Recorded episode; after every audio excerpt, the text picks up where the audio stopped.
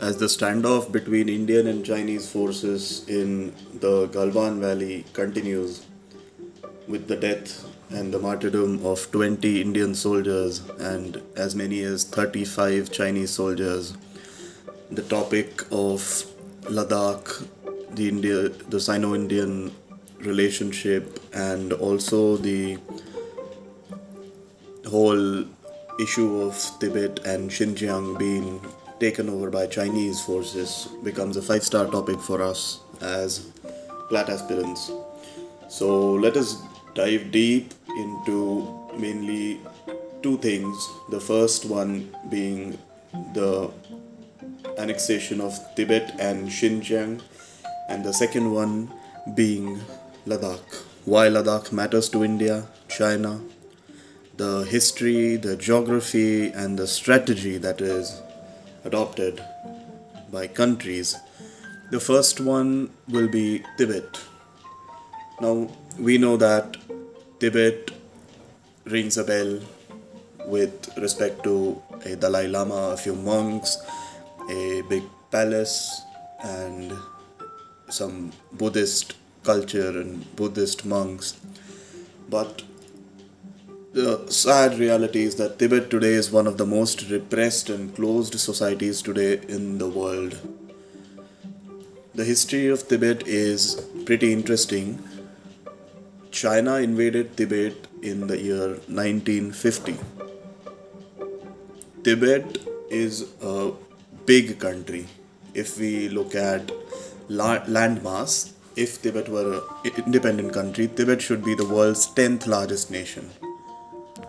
In 1950, China invaded its neighbor Tibet and seized control by force, defeating the Tibetan military very easily, because most of them were very peace-loving people and never believed that something of this scale could happen. But Communist China did it. Tibetans have lived under China's military rule ever since. In the March of 1959, Tibetans started protests and attempted to bring back their country in an enormous uprising in the March of 1959. Sadly, as all protests happen, all the protests in China, like we have seen the protests in Hong Kong, we have seen the students' protests that happened where students were crushed by tanks, military tanks. The protests were crushed with brutal force in the March of 1959. The Dalai Lama, who is the leader of Tibet, he was very young. He fled across the mountains to India in the city of Dharamshala, where he still lives today. And he has formed a government in exile. Tibet was taken by the Chinese and divided and incorporated into Chinese provinces. The largest of these is the Tibet Autonomous Region, or TAR. Now, Tibet is anything but autonomous. China rules with an iron fist, and surprisingly, Tibetans have been turned into more of a mockery over there, with so many Chinese tourists coming up over there, and the whole Buddhist culture, the whole palace, the whole Tibetan culture, food, it's been turned into a kind of amusement park by the scores of Chinese tourists coming in over there. And Tibet is ranked among the worst of the worst for human rights violations, along the lines of North Korea, Syria, Yemen, and Saudi Arabia. This is how bad the situation is. More than 100 countries have achieved independence in the time that Tibet has been occupied, but China continues to insist that Tibetans are happy and prosperous. If this were true, China would have allowed journalists, tourists, or diplomats to see it for themselves, which they do not allow. There are plenty of human rights issues in Tibet, and US think tank Freedom House ranked Tibet among the worst places in the world for denial of freedom. Every aspect of Tibetan life is under siege.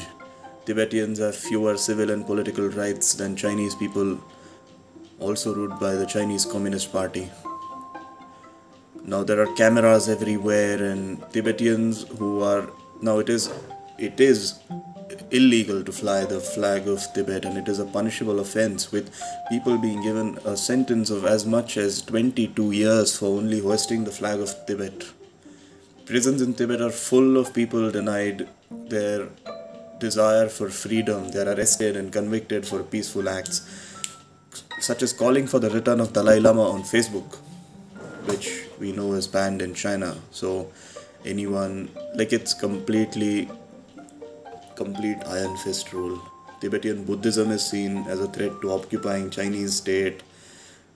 Possessing the images or teachings of the Dalai Lama can result in imprisonment and torture. This is how bad it is. Now,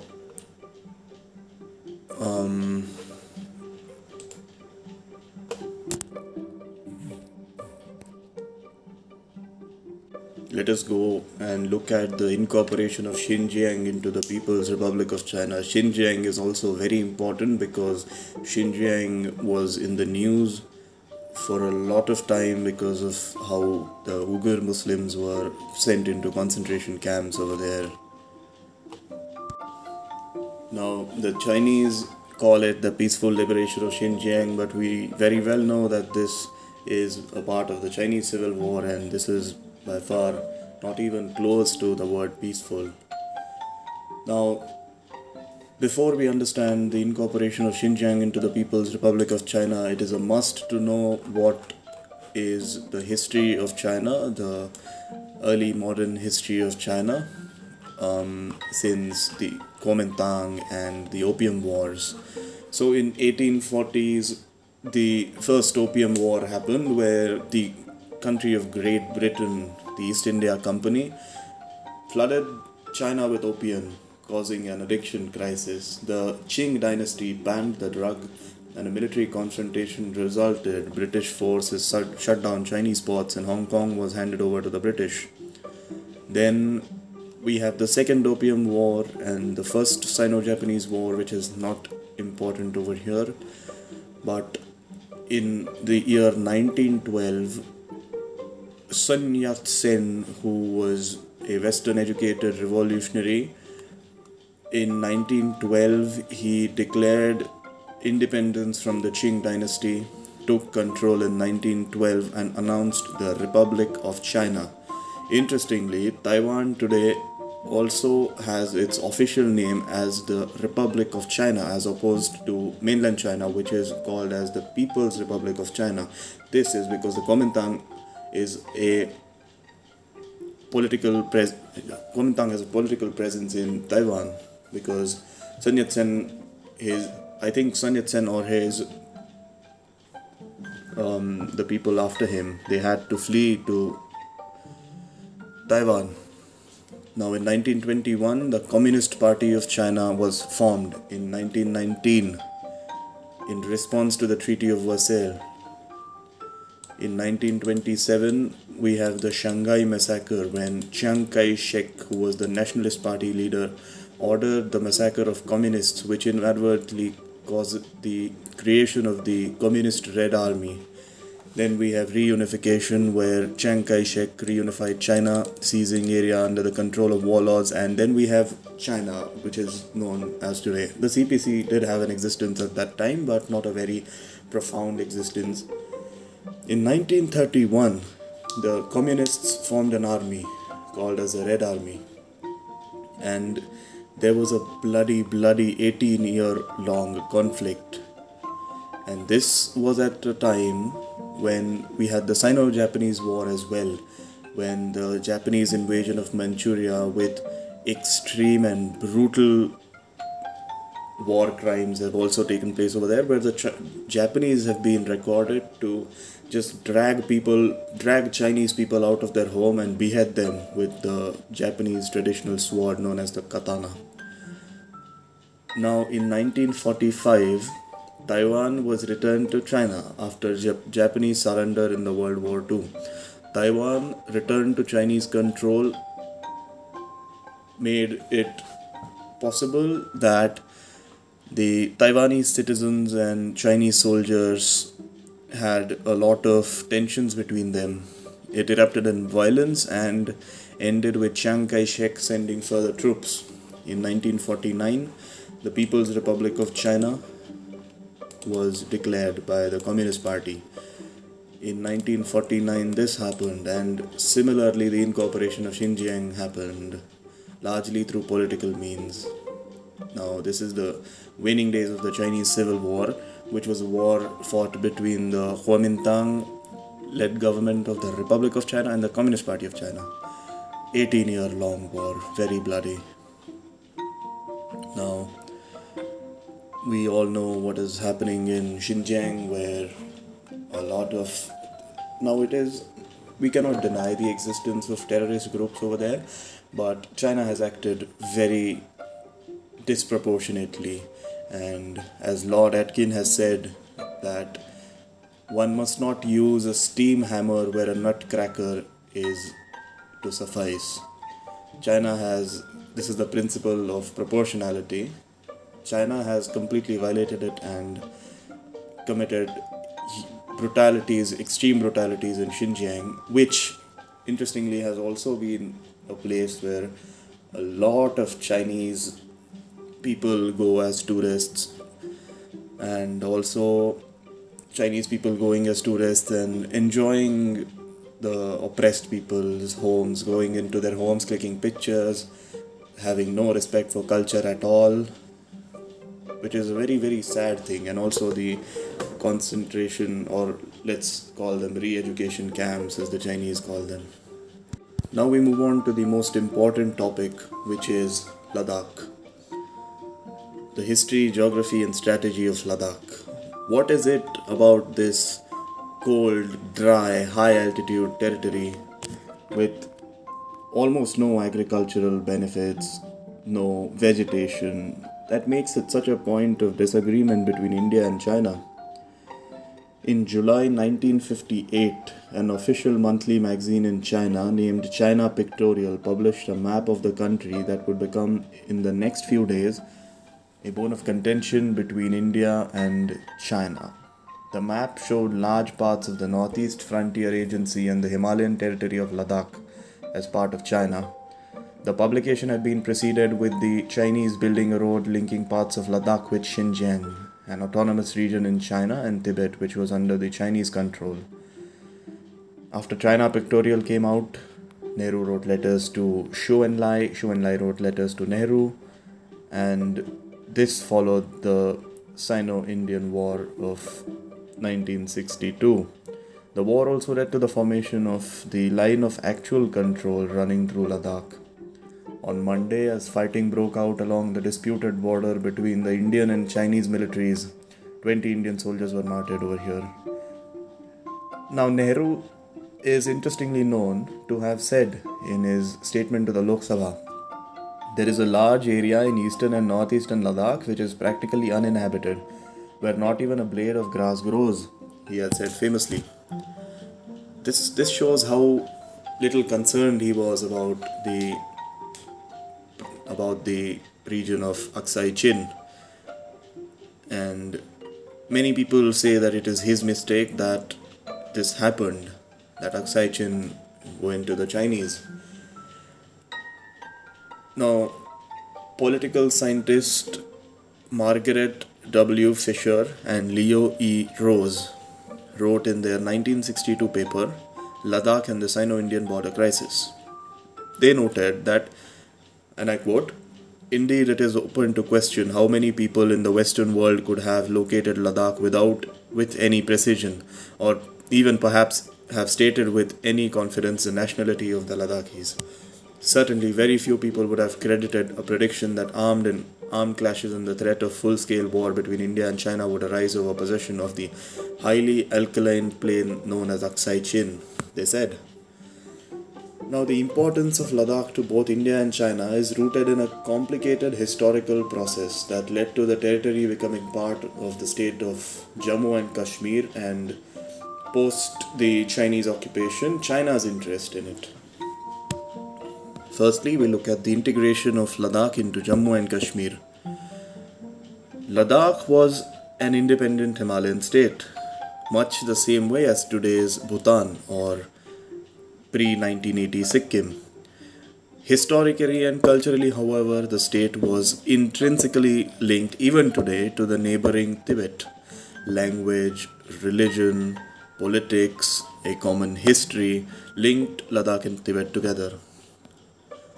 In fact, Ladakh was part of the Tibetan Empire till 742 CE. Ladakhi History and Indian Nationhood is a paper by the historian John Bray, where he talks about the assassination of King Langdharma, in 742 CE, after which the Tibetan Empire broke up. Now Ladakh became an independent kingdom, though its borders fluctuated in different periods of its history and at times included much of what is now Western Tibet. Economically, the importance of the region stemmed from the fact that it was an entrepôt between the Central Asia and Kashmir. Tibetan Pashmina shawl wool was carried through Ladakh to Kashmir. At the same time, there was a flourishing trade route across the Karakoram Pass to Yarkand and Kashgar to Chinese Turkestan. This is the writing of Bray, John Bray, in his paper Ladakhi History and Indian Nationhood. Now, in 1819, Emperor Ranjit Singh, who was a Sikh, he acquired Kashmir and he turned his ambition toward Ladakh. But the Dogra fiduciary of the Sikhs in Jammu, who was Gulab Singh, went ahead with the task of integrating Ladakh into Jammu and Kashmir. The British East India Company, which was now steadily establishing itself in India, had lacked interest in Ladakh initially, because why would they be interested in Pashmina shawls and a trade route between Kashgar and Ladakh, which was of very little concern to the big British Empire. Also, this was a company, so the East India Company had very little interest in this.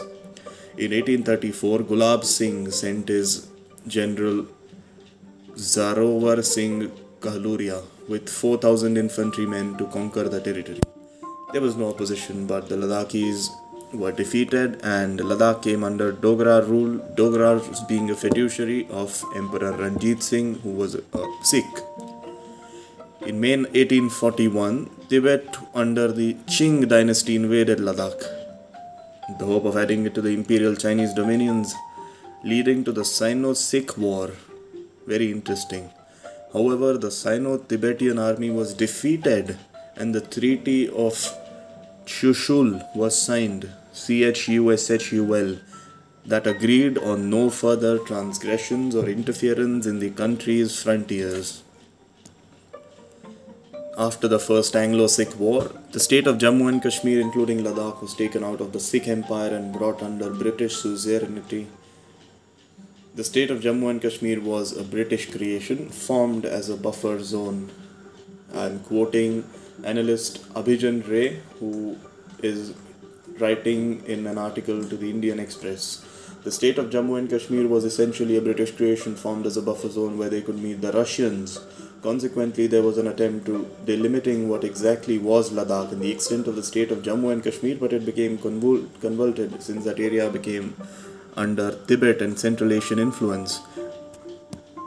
It is important to remember, though, at that time people did not have a very good sense of which country they belonged to. So one can argue that when the mapping happened, defining the state of Jammu and Kashmir, the British may have overstepped. The British legacy of the map of the territory, though, continued to remain the ground upon which India laid its claim on the area. In his book, India After Gandhi, historian Ramchandra Guha wrote that the Indians insisted that the border was for the most part recognized and assured by the treaty and tradition. The Chinese argued that it had never really been delimited. The claims of both governments resisted in the paths of the legacy of imperialism, British imperialism for India and Chinese imperialism over Tibet for China. Now, Nehru had hoped that Tibet would have a degree of autonomy even though it came under Chinese occupation, which was extreme misjudgment of Nehru. Once the road construction started in 1949, Nehru knew that the original Chinese territory, which is Xinjiang, will have a direct connection with Tibet. This meant that the Chinese could keep on exercising their control. The War of 1962 followed after the diplomatic negotiations failed. there are two layers to this. First, up to in 2013, India's infrastructural development in that area was minimal. From 2014 onwards, when the BJP came into power, India started pushing for infrastructure projects over there, and by 2015, Ladakh had become a major defense priority. The other thing is the August 5, 2019 decision to remove the special status of Jammu and Kashmir and downgrade the state into two union territories, one being Jammu and Kashmir and second being the union territory of Ladakh. From the Chinese point of view, they would have assumed that if India makes Ladakh a union territory, they would be reasserting its control over the entire state. Moreover, it is also important to note that over time, Xinjiang, which is part of Aksai Chin, has become very important to China for their internal reasons, which we have discussed before, talking about the Uyghur Muslims and the oppression that they have faced over there. So, overall, we can conclude that this topic might be, this is a bone of contention in our hands currently. So, that was all about Ladakh and the Chinese occupation.